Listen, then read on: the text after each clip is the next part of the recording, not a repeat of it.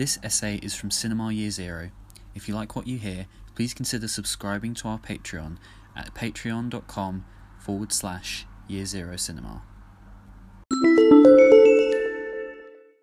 In Olivia, directed by Jacqueline Audry in 1951, we find our teenage heroine, played by Marie Claire Olivia, in a French boarding school in the 1890s. The English Olivia, used to strict governesses and regimented school days, is welcomed with open arms by her classmates and enjoys newfound freedoms, such as being allowed to roam the grounds as she pleases and take library books up to her room, a room she has all to herself. She is also quickly engulfed by the romance of her school, perpetuated by students and staff alike. Mademoiselle Julie, played by Edwige Feuillère, and Mademoiselle Cara, played by Simone Simon, the two headmistresses, are at once partners and antagonists, occupied less with teaching than with charming their students, splitting the school into warring parties depending on which mademoiselle they are loyal to. Cara appears to be on the losing side.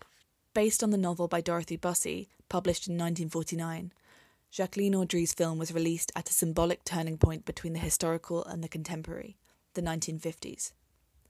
Equidistant from the Edwardians and the Millennials, this decade saw the emergence of the teenager and the Cold War, when modern culture, propelled by two world wars, began to embrace technology and hurtled away from the romantic pastoral visions depicted in Olivia. Olivia first joins Camp Cara, attending to her headmistress in her private rooms, delighting in the tasks of nursing this glamorous woman who is mostly prevented, apparently by ill health, from leaving her chaise longue. Romance transcends the school. Students are taught with passion. Even at meals, they are encouraged to savour and refine their tastes. Truly, this is an enviable education, filled with various entertainments trips to Paris, a costume ball at Christmas, poetry recitation in front of Mademoiselle Julie's fire. Here, the fatal combination of Andromaque and Julie's enchanting performance secure Olivia's devotion to her and a switching of allegiances. Olivia bears the influence of Madchen in Uniform, 1931. Leontine Sagan's harsher film presents a similar story of love between student and teacher amidst the poverty, depression, and increasing militarization of interwar Germany. One student remarks, Some girls' parents aren't well off anymore, following a scene where the formidable headmistress, Fraulein von Nordeck, played by Emilia Unda, declares, Through discipline and hunger, hunger and discipline, we shall be great again, or not at all.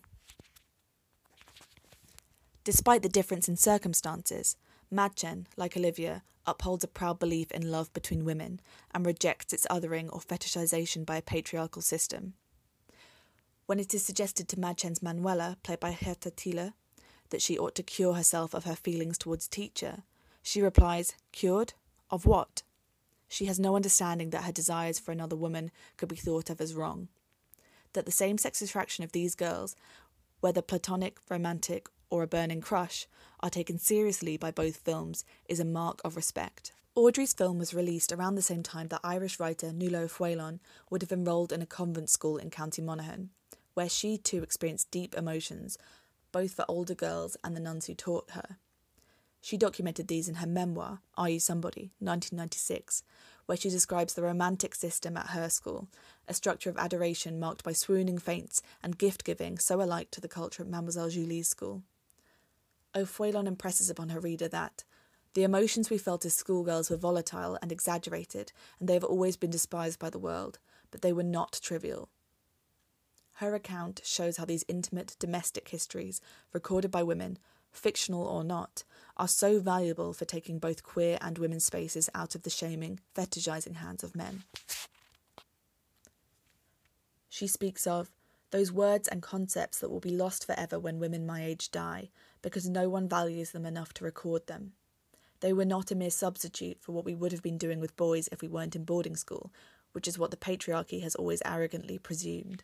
Olivia also refuses the trivialization of same sex attraction, documenting and reveling in a wealth of emotions, embracing both the euphoric and the tragic. In the final act, tragedy comes in full force when Mademoiselle Cara commits suicide and, in her devastation, Julie declares that she will leave the school. In her final meeting with the devoted Olivia, Julie cannot cope with the weight of emotion she has inspired, in the girl or in Cara.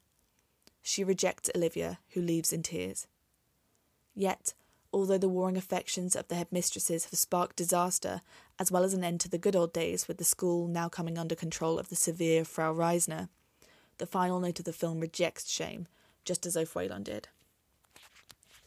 As Olivia is being driven from the school, Victoire, played by Yvonne de Bray, the Frank speaking cook, declares that, Later, Olivia, well, in a while, you'll see you'll remember us with fondness.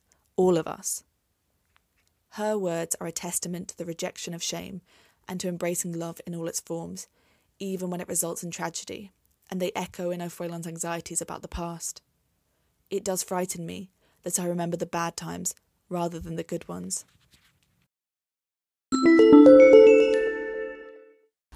Thank you for listening. If you like what you hear, please consider subscribing to our Patreon at patreon.com forward slash year zero cinema.